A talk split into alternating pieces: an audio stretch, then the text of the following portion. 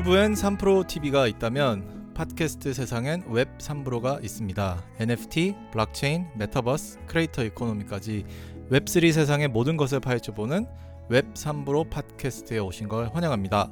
안녕하세요. 저는 한국의 대표 creator economy 스타트업을 꿈꾸고 있는 스타시법 창업자 김영준입니다. 그리고요. 네, 현직 VC로 일하고 있는 제임스라고 합니다. 네, 제임스 씨 반갑습니다. 네, 반갑습니다. 김현영 씨. 제임스 씨, 저희가 이 팟캐스트 여정을 온 지 벌써 파일럿까지 끼면은 12번째 방송입니다. 아, 네. 저희가 매주 12월 중순 때 이야기하고 한번 테스트 방송하고 지금까지 어, 쉼 없이 이렇게 달려왔는데 지난주에 조금 아프셨다가 오- 오늘은 좀 얼굴이 또 좋아 보이는데 너무 열심히 팟캐스트도 하고 일도 하신 게 아닌가 그래서 제가 좀 마음이 좀 미안한 마음이 있네요. 다음에 보면 맛있는 거 사주시면 돼요. 그 정도까지는 미안하지 않네요. 뭐 이번 주 한 주 잘 지내셨나요? 아, 네, 뭐 저는 솔직히 코로나 걸려가지고 지금 자가격리하고 있습니다.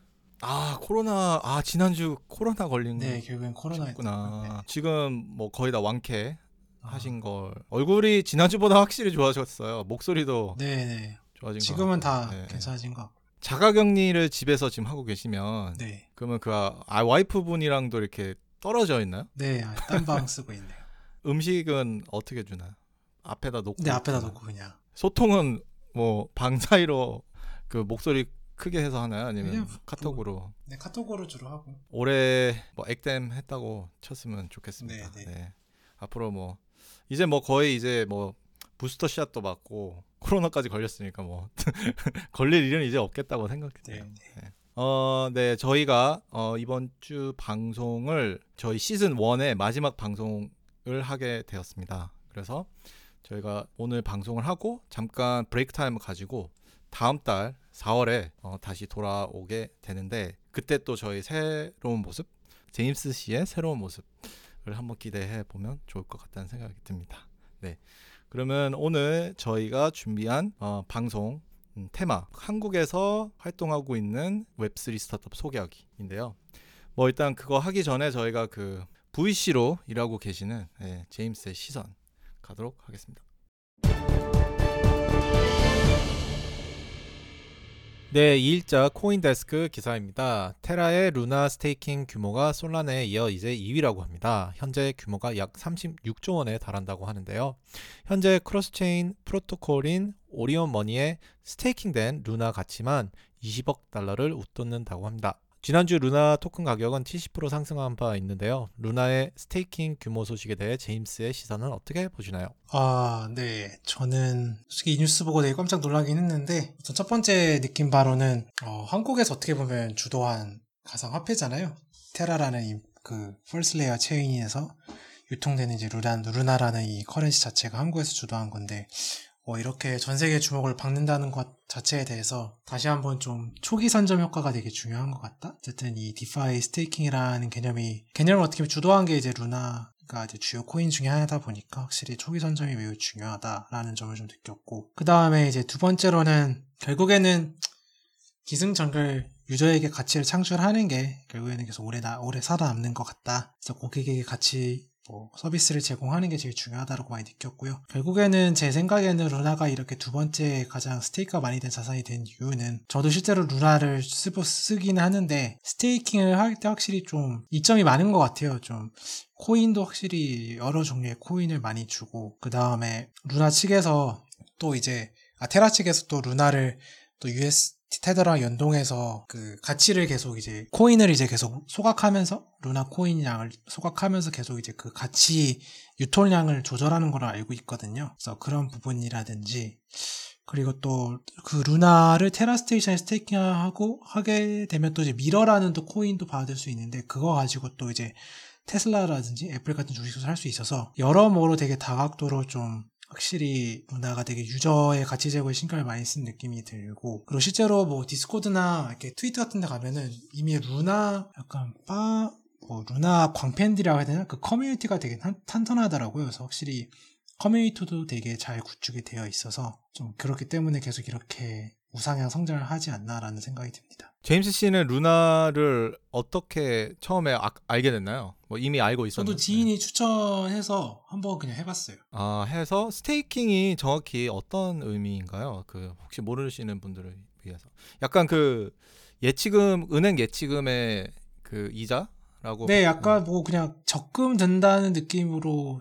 보시면 될 것 같아요. 적금 들면 이자 뭐5% 주는 것처럼 루나나른 코인을 이제 또 이 스테이킹 해주는 업자라 그래야 되나 이제 그런 분들이 이제 그런 플랫폼들이 있어요. 테라스테이션이라는 걸 깔면 있는데 거기에 그래서 이제 staking 루나를 staking을 하면 이제 이걸 일정 뭐 예를 들면 6개월이든 12개월이든 이렇게 딱 그 기간 동안 제가 루나를 이제 제가 가지고 있는 루나를 못 꺼내거든요. 그러면은 이제 이 루나를 가지고 어쨌든 새로운 만약 이 테라에서 거래가 이루어질 때 지금 뭐 이더리움 같은 proof of stake stake라 그래가지고 이제 뭐 지금 하려고 하는 것들이 어떤 사람이 이제 이더리움 안에서 거래 transaction을 증빙을 해주려면은 이 기존의 이 플랫폼 사, 사업자가 아니 기존에 이제 에- 이더리움을 갖고 있는 사람이 이더가 10개 있으면 한 개를 이제 자기가 보증금처럼 내고 내 한 개의 보증금을 가지고 이제 나는 이 거래가 진짜라고 확신을 한다라고 이제 증빙을 해주는 게 of stake인데 이제 그런 용도로 좀 이 루나가 계속 쓰이는 걸로 알고 있거든요. staking 된 루나가. 그러면서 그거 그러면서 저는 이제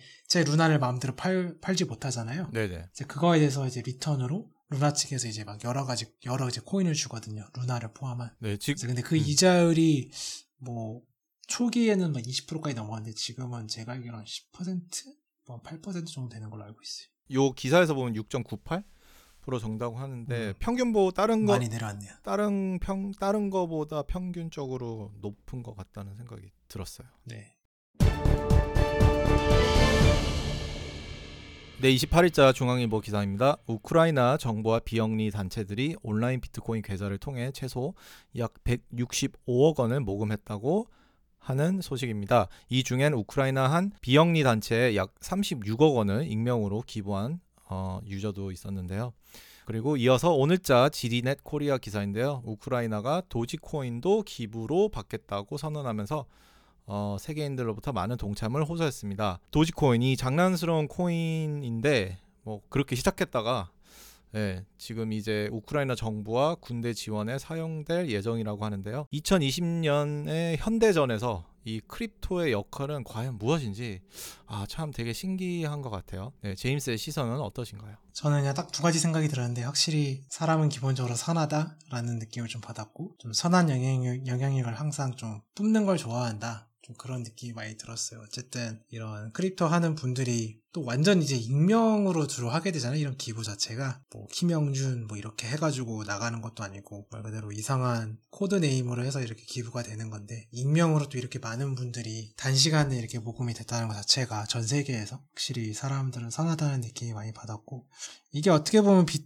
그 블록체인의 순작용이지 않나라고 생각을 해요. 만약에 전 세계 사람들이 우크라이나 이렇게 정부나 비영리 단체한테 지금 상황에서 만약 이렇게 모금을 해주고 싶다라고 하면은 지금 우크라이나 전시 상황인데 뭐 은행에서 이거를 다 어떻게 tracking 해주겠어요? 시중은행에서. 근데 블록체인 쓰니까 바로 그냥 한 큐에 지금 된 거잖아요. 매우 간편하게 지금 cross-border 모금이 가능해진 사례잖아요 어떻게 보면은. 뭐 전에 그 저희가 여, 전에 말한 이제 NFT 그 까는 동영상에서 물론 여러 가지 문제가 있다고 했지만 그래도 어떻게 보면 블록체인이 나름 그래도 기술적으로 본인들이 말하는 아니면 그 기술에서 말하는 이제 그 가치를 실제로 이렇게 구현한 좋은 사례이지 않나라는 생각이 듭니다.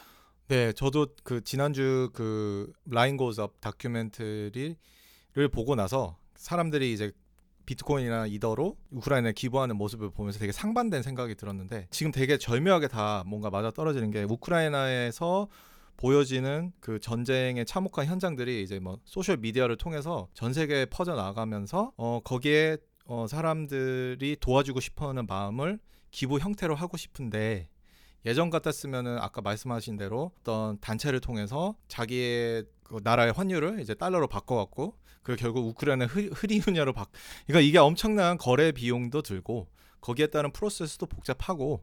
근데 이제는 자기가 뭐 메타마스크가 있으면 뭐 그냥 바로 그냥 쏠 수 있는 예 그냥 그 우크라이나 정부 이더 그 키만 알면 그냥 쏴, 쏴버리면 되니까 저는 그런 측면에서 보면은 어, 가치라는 것이 결국에는 사람들이 이렇게 계속 거래량을 계속 늘리게 하면 이런 방식으로도 떨어지지 않을 것 같다는 생각이 들어요. 비트코인이나 이더가 이런 코- crypto 세계가 내재하고 있는 그 가치가 이런 형태로 계속 사용되고 사람들한테 보여지면은 제 생각에는 신뢰도와 신용도가 계속 높아질 거라고 보여서 코인 투자하는 분들에겐 좋은 소식이 아닌가 싶습니다. 네, 그럼 이제 저희가 한국 웹3 스타트업 한번 소개해 보도록 하겠습니다. 본인이 산 NFT가 어, 있으신 분들도 있을 거예요. 청취자분들 중에. 근데 한두 개 사신 분들은 어디 있는지 잘 알겠죠. 근데 그게 모두 추적이 근데 만약에 이제 뭐 10개, 수십 개, 뭐 100개 이상 사신 분들은 그게 추적하기가 되게 힘들잖아요. 예. 그래서 NFT마다 내가 언제 샀는지 가격은 지금 올라갔는지 혹은 내려갔는지 내가 그거에 대해서 얼마나 총 얼마 썼는지 그러니까 이런 걸 다 tracking 하기 위해서는 지금 현재 메타마스크 이런 월렛에 들어가면 비트코인이나 이더에 대한 시장가는 실시간으로 이렇게 보여줄 수 있는데 NFT는 그냥 이미지랑 개수밖에 안 보여주거든요. 그럼 거기에 대한 그런 metadata는 없어요. 그러면 지금 요즘에 어떻게 하면 그냥 본인이 엑셀을 만들어서 거기다 이제 다 적어 놔야 되는 거야. 근데 그게 막 아까도 말씀드렸지만 수, 수백 가지가 되면은 그게 너무 번거로워지는 거죠. 네, 그래서 그거에 대한 약간 솔루션이 나온 게 이제 NFT 뱅크라는 회사예요. 네, 해시드가 주도해서 140만 달러의 시드 투자를 유치했고요. 한 20억 원 정도고 창업자분은 젊으신 분인데 어, 김민수 씨라고 이분은 대단하신 게 그 Y 콤비네이터의 그 세계 최대 엑셀, 스타트업 accelerator죠. 뭐 에어비앤비, 코인베이스, 오픈시 또 졸업한 회사들인데 거기서 이제 받아줬는데 거절하신 분이에요. 예. 예. 그래서 어 좀 대단하신 것 같다. 뭐 그런 생각이 들었어요. 어 재밌는 거는 이 사람 블로그에 회사 블로그에 그 Y 컴비네이터에 어, 지원하는 과정을 정말 디테일하게 다 기록해서 올렸는데 그게 되게 재미있어요. 단순히 NFT에 관심 가지신 분들뿐만 아니라 그냥 스타트업 관심 가지신 분들은 어떻게 그 투자자들한테 피치를 하면 되겠지? 어떤 질문이 그 VC 분들은 뭐 질문을 할까 이 스타트업에 대해서 뭐 그런 거를 되게 자세하게 그 자기 전 과정을 다 기록을 한 거 올려놔서 한번 제 저희 스태시업 뉴스레터 링크를 올려줄 테니까 한번 가셔서 보시면 되게 도움이 많이 될 거예요. 아무튼 그래서 이분이 원래는 거기서 일했어요. 그라운드 X.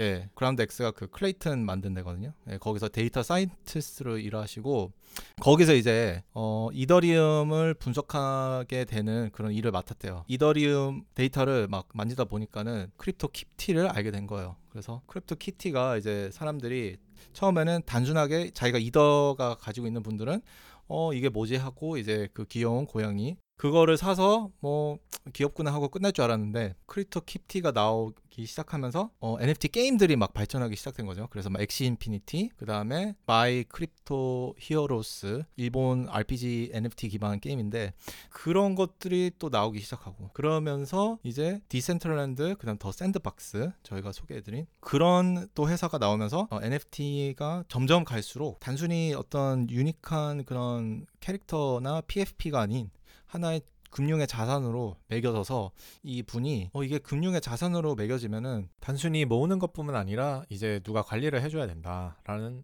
그런 사람들의 pain point를 잡은 것 같고요. 그래서 NFT 뱅크를 론칭을 했는데 첫 달에 50억 원이 연동됐다고 해요. 그래서 최근에 보니까는 연동된 지금 자산 금액이 3조 원 정도 된다고 하더라고요. 이분이 관리하는 NFT 금액이 아니에요. 그냥 사람들이 연동해서 그러니까 쉽게 말하면 그 뱅크 샐러드, 예, 그렇게 생각하면 돼요. 여러 계좌가 이, 이- 그 여러 계좌를 이렇게 한 곳에 모아서 그 입출금 이런 거 보여주고 내역 관리 해주고, 예, 그래서 사실 NFT 뱅크를 본격적으로 론칭하기 전에 한 다섯 개 정도의 MVP 그 베타 버전을 만들었다고 하는데 거기서 이제 파악된 게 이제 NFT가 price discovery가 되게 힘들다는 점을 찾았고, 그러니까 전반적으로 잘 안 팔려요. 네, 이게 유동성 문제가 되게 심하거든요. 그래서 보통 50개 정도 NFT를 올리면 뭐 한 개 팔릴까 말까요. 그래서 되게 낮아요. 이게 그 비트코인이나 이제 이더와 굉장히 다른 형태의 어, 디지털 상품이라는 거를 되게 인지해야 돼요. 그래서 이분이 말하는 게 NFT는 공산품이 아니고 약간 롱테일에 가깝다.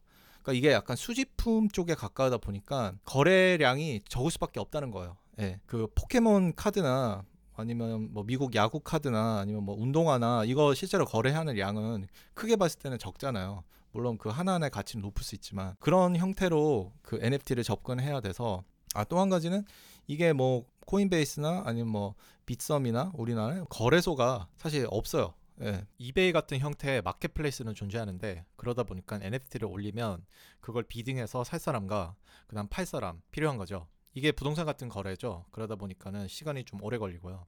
그리고 이게 마땅한 지표나 파악할 수 있는 데이터가 없다는 점도 발견했었어요. 사람들이 왜 이걸 많이 그 거래를 안 하냐라는 것 중에 하나가 가격이 이게 뭔지를 잘 모르겠다는 거예요. 네. 그래서 가격에 대한 데이터를 이 사람이 어떻게 어, 수집을 해서 제공하면 어떨까? 그 유저들이 가지고 있는 NFT 관련돼서 그 데이터를 보여주면 어떨까? 실시간으로.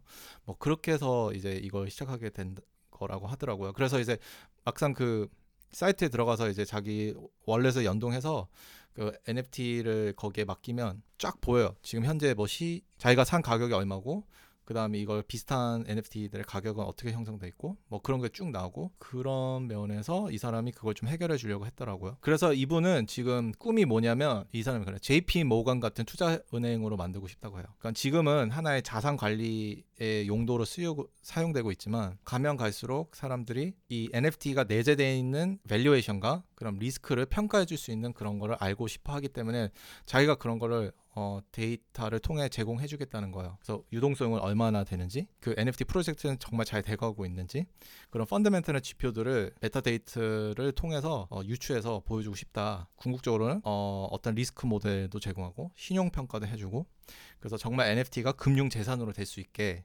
어, 디파이와 NFT가 이렇게 합쳐지는 네, 그런 형태의 새로운 금융 디파이 그 스타트업을 어, 만들고 싶다고 하더라고요. 그래서 궁극적으로 이분도 하고 싶은 게 그런 거죠. NFT를 자산으로 가치가 매겨지면은 그거 가지고 담보로 잡아서 이제 대출을 받게 해주는 거죠. 내가 가진 포트폴리오를 담보로 잡아서 네, 돈을 뭐 크립토나 화, 그런 가상화폐로 이제 대출을 받을 수 있는. 그래서 사실 그래서 이분이 말씀하는 게 NFT가 가치 평가하기 지금 너무 어렵기 때문에 지금 가장 대표적으로 알고 있는 우리가 미술품 관련 미, NFT들 있잖아요. 최근에 뭐 작년에 비플 그, 그 800억 원 그 이미지 팔린 거 이런 것들은 사실 되게 평가하기 힘들대요. 그러니까 미술품은 워낙 그 주관적이다 보니까는 실제 이 기성 시장에서 이 미술품 평가하는 요소 중을 보면은 이제 미술품이 현재 어, 세계 갤러리나 세계적인 그런 미술관에 전시가 얼마나 되고 있는지 그다음에 그 미술을 그 창작하신 분이 얼마나 유명한지 뭐 이런 이런 걸로 그 미술품의 가치가 매겨지는데 이거를 정량화하기가 좀 쉽지 않다고 해요. 그래서 이 사람은 NFT를 주로 다루는 sector가 카테고리가 뭐냐면 메타버스에서 그러니까 디센트럴랜드 더 샌드박스에서 있는 그 부동산이에요. 네, 그 land예요, land. 근데 이 사람이 되게 재밌는 이야기를 하나 해주는데 디센트럴랜드에서 땅을 완전히 이제 완전히 오픈하기 전에 약간 presale을 했대요. 어, 뭐 지금 하, 아파트로 치면은 약간 청약 분양 예, 이런 걸 했다는데 지도를 보면은 정 중앙에 약간 네모 모양의 square 같은 게 있거든요. 그러니까 거기가 아, 초록 색깔로 돼 있는데 아 그 노란 색깔로 돼 있고 이제 길이 막 초록 색깔로 돼 있는데 그 중간에 있는 그 스퀘어가 이상하게 사람들이 많이 사는 모, 현상이 보였대요. 그리고 그 길 주변에 거기에 있는 땅들도 많이 사게 되는. 이 사람이 이제 왜 이걸 되게 흥미롭게 봤냐면 실물 경제에서 우리가 부동산을 가치를 매길 때 우리가 어떻게 매기죠? 예. 그 부동산이 어느 위치에 있는지, 뭐 예를 들어서 정말 도시 중심에 있는지, 뭐 교통은 편리한지, 그 뭐 몇 층인지, 뭐 한강이 보이는 건지, 아니면 주변에 뭐 스타벅스가 있는지 그런 걸 되게 많이 따지잖아요. 뭐 대중교통은 가까운지 그런 편의시설 또 주변 학구는 어떤지 학원가인지 그러니까 그런 노른자 땅을 저희가 그 이 실물 경제에서 따지는 그런 요소들이 너무 재밌는 게도 메타버스에서 똑같이 사람들이 매긴다는 거예요. 근데 너무 재밌는 게 막상 이 디센트럴 랜드가 이제 만, 그 지도를 다 오픈했어요. 이제 오픈하니까 그 땅마다 이제 포털이 있는 거야. 그 순간 이동할 수 있는 포털에는 그래서 사실 길이 아무 의미가 없어지는데 그래서 이동할 때 길이 필요 없으면 어, 뭐야 그러면 그 땅값이 내려갈 거라고 생각했는데 너무 재밌는 게 포털로 인해서 게임의 룰이 바뀌어지니까 그럼 투자의 룰도 바뀌어질 거라고 생각했는데 근데 실물 경제 패턴이 그대로 갔대요. 그래서 사실 그 길가에 있는 땅들이 아직도 비싸고 네. 그러니까 그 패턴이 안 바뀌지는 게 되게 재밌다고 하더라고요. 저도 그 부분이 되게 재밌더라고요. 실물 경제에 우리가 사고 팔고 하는 행위가 디지털 세상에서 그들을 계속 묘사되고 있다는 점. 예. 그래서 그런 데이터들을 메타버스 부동산에서 추출해 갖고 이제 계속 반영해서 이제 사람들한테 그 알리는 거죠. 정보를 제공해 주는 거죠.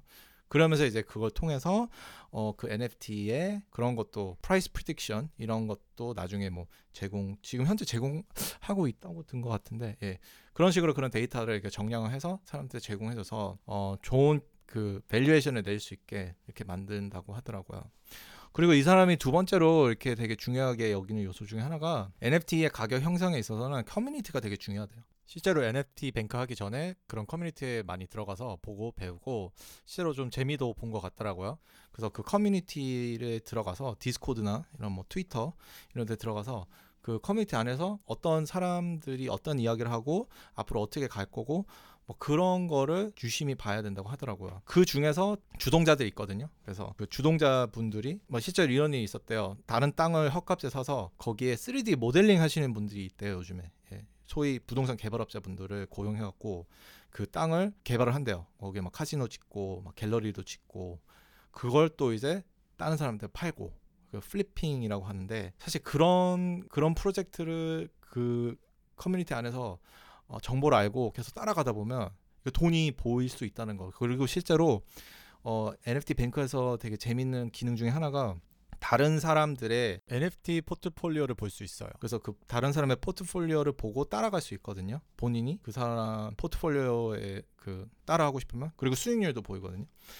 어, 물론 그 안 보이게 할 수 있는 기능도 있다는데 아무튼 그 대부분의 이 사람이 되게 재밌는 게 대부분이 수익률 좋은 지금 아까 말한 그 땅 이 플립을 되게 잘한다고 하더라고. 그래서 이제 그런 형태의 패턴을 찾다 보면은 어, NFT를 통해서 돈을 벌 수 있는 어, 그런 그러면서 이제 거래량을 늘림 늘려줄 수 있는 예 그래서 수요가 올라가면은 결국에는 공급은 한정됐으니까 가격이 올라가겠죠. 그래서 창업자분께서 또 그 NFT는 어, 가격이 어떻게 형성되나요? 아니면 그 내재 가치가 정말 있나요? 그러면 본인도 모르겠다고 하더라고요. 결국 그 커뮤니티에 의해서 valuation이 측정되고 커뮤니티에서 value가 또 바뀌고 평가는 커뮤니티에서 평가를 한다. 강남 집값은 왜 계속 오르냐? 수요는 많고 공급은 정해져 있는데 거기서 일어나는 그 일부의 그 단합 을 통해 그 가격을 안 낮추는 경향 그다음에 또 복덕방에 가서 그냥 어, 매물만 올려놓고 팔진 않고 커뮤니티가 있다는 거예요. 가격이 계속 그 높아지는 이유가. 이 창업자분의 주장에 의하면 그 커뮤니티 안에서 얼마만큼 응집해서 잘 뭉치, 뭉치냐 그것도 되게 중요하고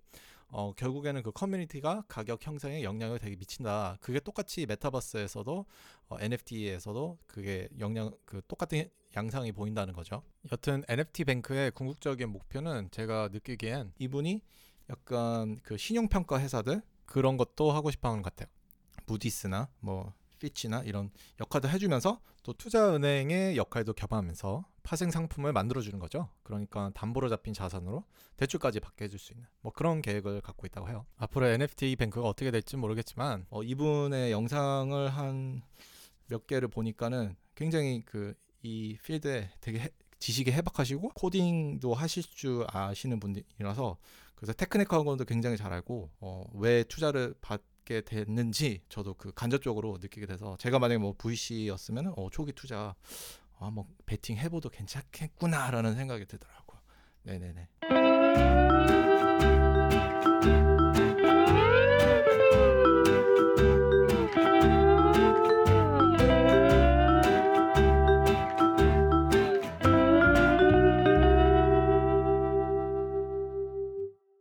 제임스 씨는 NFT 뱅크 네. 들어보셨나요? 네네 들어봤죠. 아, 혹시 뭐 당연히 이 sector에서는 네. 제일 유명한 스타트업 중에 하나니까. 아, 아, 혹시 이분 뭐, 이분에 대해서 그 창업자분에 대해서는 뭐 아시는 바 있나요? 근데 저도 그냥 언론에서 나온 정도만 아는 것 네, 같아요. 네, 네. 아 이분을 통해서 내가 제가 재밌는 하나 새로운 그 정보를 알게 됐는데 아, 새로운 정보는 아니지만 제가 몰랐던 정보가 크립토 키티가 NFT계의 그 최초라고 하는데 크립토 키티가 최초인 건 맞대요. 어떤 면에서 최초이냐면 그 ERC 721 규약으로 만들어진 그 NFT는 맞대요. 예. 근데 음, 크립토 펑크가 먼저 나왔대요. 네, 근데 크립토 펑크는 어. ERC 721이 아니더라고 하더라고. 그래서 크립토 펑크가 먼저 나온 NFT라고 하는데 네, 저는 그 점에 저 처음 알았던 정보여서 그래서 초기에 크립토 펑크를 사신 분들이 그 커뮤니티 안에서 엄청 끈끈하고 그 유대감이 장난 아니라고 하더라고요. 그러다 보니까 뭐 비싼 거일 수도 있고 그만큼 뭐 오래 기다렸으니까. 그리고 지금 이 NFT를 수 전체 총액을 그 마켓캡을 매길 수 없다고 하더라고요. 이게 그러니까 코인은 그 코인 개수랑 시장 가격이랑 곱하기 하면은 대충 마켓캡이 나오잖아요. 이 NFT는 어떻게 매길 거냐. 그런데 뭐 대충 지금 자기가 추정해 보면 한 3천억 원 정도 된다고 하더라고요. 그 음. NFT 시장이. 예. 그래서 대부분 아마 BAYC, 예. 아니면 뭐 크립토 펑크 뭐 이런 것들이고 어, 어떤 통계에 의하면 이 전체 수집품, 세계 전체 수집품, 우리가 수집하는 그런 안경, 뭐 인형, 뭐 카드, 뭐, 뭐 그런 거 시장이 한 300조 원 된다고 하더라고요. 실제 이런 수집품들은 저희가 금융 자산으로는 여기지 않는 것 같아요. 물론 미술품은 금융 상품으로 여길 수 있는데 뭐 나머지 그 외에는 어, 금융 상품으로 여기지 않아서 저는 그래서 웹3가 음, 그런 되게 수집품들도 디지털 자산으로 매겨서 금융 상품으로 만들어질 수 있는 가능성을 지금 보여주고 있다. 예, 그리고 아직 음. 시장이 되게 작다. 실물 그 경제 실물 지금 수집품에 비하면 천분의 일밖에 안 되거든요. 그러니까는 되게 가망성이 되게 좋은 것 같다는 또 생각이 저는 들었습니다. 네. NFT 지금 한 개 가지고 계시죠, 제임스 씨? 네, 한 개 갖고 있습니다. 네, 한 개 정도는 어, 트래킹이 가능하겠네요. 어, 얼마 주고 샀는지 뭐 그 대충 하니까. 네. 네, 가격, 가격 올라간 거는 모르죠. 가격 아마 안 올라간 걸로 알고 있습니다. 같아 아닌 것 같아 어, 제임스 씨가 찾으신 스타트업 한번 소개해 주시기 바랍니다. 네, 저는 그 블록 오디세이라는 이제 2018년에 설립된 회사를 하나 골랐고요. 이 회사를 고른 주요 이유는 이제 최근에 올해 특히 보니까 이제 대기업 신한이랑 이 SK 네트워크스한테 투자를 크게 받은 것도 있고, 네, 그리고 조금 어떻게 보면 제 생각에 2018년 나름 좀 오래된 회사기도 하고, 차근차근 이제 블록체인을 유스 케이스 늘려간다는 좀 느낌을 받아서 좀 한번 소개를 해볼까 합니다. 그래서 뭐, 100%딱 저희가 말하는 뭐 웹3 뭐 이렇게 딱 적용되는 건 아닌데, 그래도 블록체인을 가지고 손에 와닿게 좀 유스 케이스를 늘려가는 느낌이 있어서 좀 소개를 해보자고 합니다. 그래서 간단하게 소개해드리면 뭐 2018년 5월에 설립됐고 주요 투자는 뭐 해시드도 있고 퓨처플레이, 팁스, 산업은행 그리고 최근에 뭐 신한은행 그리고 그 SK 네트워크스 같이 좀 좋은 투자사를 많이 좀 확보한 회사고요. 팀은 한 30명 정도 되고 네 아직 참목 그 대표님도 되게 젊은 분이신 걸로 어, 나오고 있고요. 그리고 이제 처음에 그래서 2018년에 설립을 해서 어, 만든 서비스는 이제 정품 인증 솔루션이에요. 그래서 가품 피해가 많은 화장품이나 명품 의약품 시장에서 이제 그 블록체인 기술을 써가지고 이게 정품인지 아닌지를 좀 알려주는 그런 서비스를 했고 그 다음에 이제 나- 나온 게 이제 SCM 솔루션에서 좀 유통 단계가 복잡한 예를 들면 자동차 부품이라든지 중고 이커머스 같은 부분에 있어서 여기는 어떻게 보면 DB를 확보하기도 follow하기도 힘들고 이제 몇 번 이제 거치면서 이렇게 데이터가 이제 또 중간에 follow up이 잘 안 되는 경우가 많은, 많은데 여기 이제 블록체인 도입해서 뭐 투명한 유, 유통 이력 관리라든지 이러한 솔루션을 제공한다고 하고요. 그래서 뭐 사, 산업 우리나라 이제 정부 사업자 산업부랑도 이제 이런 어, P2P 분산거래 유통 플랫폼 실증 사업을 같이 했다라고 합니다. 그리고 세 번째 이제 2021년에 출시한 건데 이게 NFT를 기반으로 해서 예술품 또 중고 명품 디지털 인증 방식을 하는 게 있고 플러스 이제 일반 아, 오파크라는 또 이제 예술 플랫폼이랑 협업을 해서 일반 아티스트 분들이 손쉽게 오픈시에다가 NFT를 발행하는 이제 그런 서비스를 어, 론칭을 했다고 합니다. 그래서 제가 오픈시 가서 보니까 NFT 서비스 이름이 레비투인데 여기 가보면 지금 한 만, 4만 개 정도 이제 아이템이 이제 올라와 있고요. 어, 이거를 소유하고 있는 전체 소유주 수도 한 3만 명? 예, 저는 되는 것으로 보여지고 있습니다. 그래서 아직은 뭐 그렇게 거래가 활발하진 않은데 어쨌든 이렇게 서비스를 써서 4만 개 이상의 아이템이 올라와 있다는 것 자체가 확실히 좀 유저분들이 이 서비스를 좀 쓰고 있다는 네, 반증인 것 같고요. 그리고 뭐 회사 비전에 따르면은 마지막으로 또 이제 금융시장에 뭐 진입하겠다. 그래서 이런 유통 체인에서 또 블록체인 가지고 인증을 많이 했기 때문에 이런 데이터를 가지고 제 생각에는 여러 섹터의 유통의 현금 흐름이라든지 이런 걸 기반으로 해서 또 금융상품을 출시하려고 하는 게 아닌지 좀 예, 이런 모습의 회사입니다. 그래서 물론 이제 회사가 지금 서비스하고 있는 이 세 가지 솔루션 자체도 아직은 매우 초기이긴 한데 그래도 어쨌든 2018년부터 지금 4년 넘게 회사가 계속 이렇게 운영을 하고 있다는 자체는 그래도 좀 이 회사가 말하는 솔루션이 그래도 실제로 사용되고 있다고 봐도 될 것 같고요. 그래서 그런 부분에 있어서 어, 한번 소개를 하면 좋겠다라고 생각을 했습니다. 뭐 아직은 저도 좀 찾아보니까 진짜 뭐 100% 순수 막 crypto base, 웹, 웹3 base의 그런 스타트업은 우리나라에 아직은 좀 많이 없는 것 같고요. 조금 제 생각엔 현실적으로 이렇게 기존의 인프라를 조금 더 블록체인 통해서 효율적으로 관리할 수 있게 해주는 서비스가 앞으로 조금 더 어, 대세이지 않을까?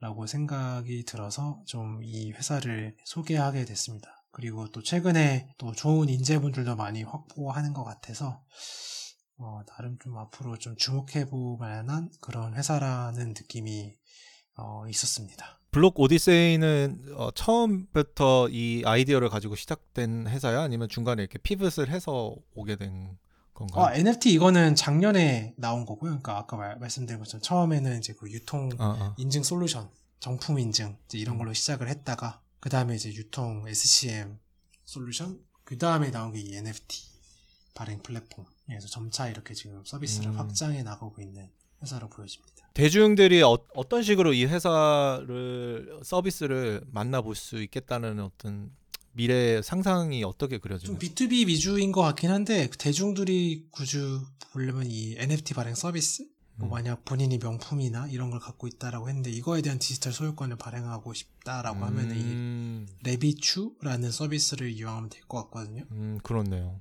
네. 네, 그래서 근데 아직은 뭐 솔직히 말해서 뭐 지금 뭐 미국도 그렇고 명확한 B2C 웹3 스타트업은 없잖아요. 네네. 네, 주로 좀 B2B 관련된 서비스가 많은 것 같습니다. 네, 뭐 한국 어, 웹3 스타트업 네, 제임스 씨와 저의 이야기 잘 듣고 왔습니다. 제임스 씨는 어, 이번 11번째 어, 저희 방송을 하면서 웹3에 대해서 전문가가 되셨다고 생각하나요? 내가 내가 그냥 내가 주- 웹, 웹 웹3 웹3 이야기 해보라 그러면 좀 할 수 있다. 예, 어느 정도 할 수 있다. 뭐 그냥 뭐. 어디 가서 들으면 조금 이해는 할 수 있겠다 정도인 것 같아요. 아, 네. 아니 왜 이렇게 humble 하시나요? 예. 아 너무 빨리 바뀌어서 진짜 catch up하기 너무 힘든 것 같습니다. 제가 이번 주에 그 뉴스를 다루려고 했거든요. 그 Citadel이 네, money making 본격적으로 시작한다고 네. 이쪽 그 코인 시장에 발표했거든요. 네. 켄 그리핀이 대충 제임스 씨의 그 어, 시선 제임스 시선을 대충 예상했거든요. 아 정말 빠르네요. 저희가 뭐 아, 그, 그렇게 이야기할 것 같더라고. 요 2주 전에 이야기했는데 벌써 아 역시 진짜 눈 감으면 다른 세상이고 진짜 너무 빨리 전개가 되는데 어 뭐 저희 시즌 1을 마무리하면서 소감이라고 해야 될까 어떠셨나요? 같이 저희 팟캐스트 처음이신데 또 예, 저도 뭐 물론 처음이지만 아, 뭐 실제로 네. 그냥 제 머릿속에만 있던 내용을 조금 뭐 정리해서 말할 수 있다는 것 자체가 좋았던 것 같고 저도 좀 말하면서 제가 감으로만 알았던 내용들이 좀 실제로 정리가 되는 느낌이 있어서 저도 좀 많이 배웠던 것 같습니다. 네, 저는 어, 떤 생각이 들었냐면 저 이 NFT 뱅크도 이야기하고 어, 하면서 느꼈던 점은 저희가 처음부터 이야기했던 그런 스타트업들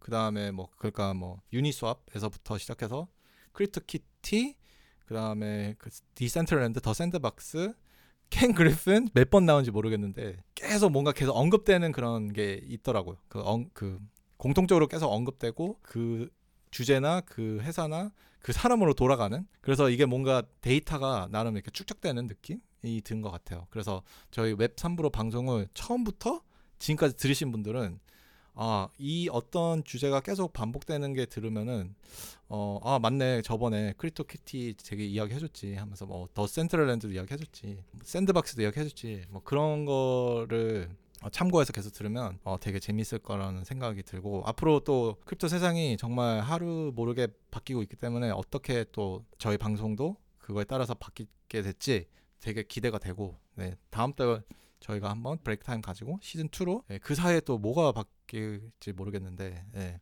아무튼 정말 기대가 됐네요. 네, 그러면 저희가 어, 이번 시즌 1 방송 마무리하게 되고요. 저희 지금까지 모든 청취자분들한테 너무 감사하다는 말씀 드리고요. 저희 스태시법 뉴스레터 오늘 이야기했던 모든 내용 제가 마다 다 하지 못한 내용들도 많아요. NFT Bank에 대해서 그래서 그 자료들을 어, 보고 싶으신 분들은 저희 스태시법 뉴스레터에 꼭 오셔서 구독하시면 좋겠습니다. 그리고 뉴스레터는 제가 매주 계속 쓸 예정이에요. 그래서 그 뉴스레터 그 NFT 소식이나 crypto 관련 뉴스 보고 싶은 분들은 꼭 저희 어, 뉴스레터 구독해 주시면 감사하겠습니다. 네, 그럼 제임스 씨 어, 자가격리 마무리 잘 하시고요. 어, 보니까 뭐 다 나으신 것 같네요. 네. 오늘 방송 목소리나 모든 게 다 지난주보다는 훨씬 나은 것 같아서. 네 그래도 뭐 앞으로 계속 건강 유의하시고요. 저희 그럼 다음 달에 청취자분들 다시 뵙도록 하겠습니다. 네, 고생 많으셨습니다. 네 제임스 제임스 씨도 고생 많으셨습니다. 유튜브엔 3프로 TV가 있다면 팟캐스트 세상엔 웹 3프로가 있습니다. 저는 김영준이었고요. 제임스였습니다. WAGMI WAGMI. 우크라이나 분들도 WAGMI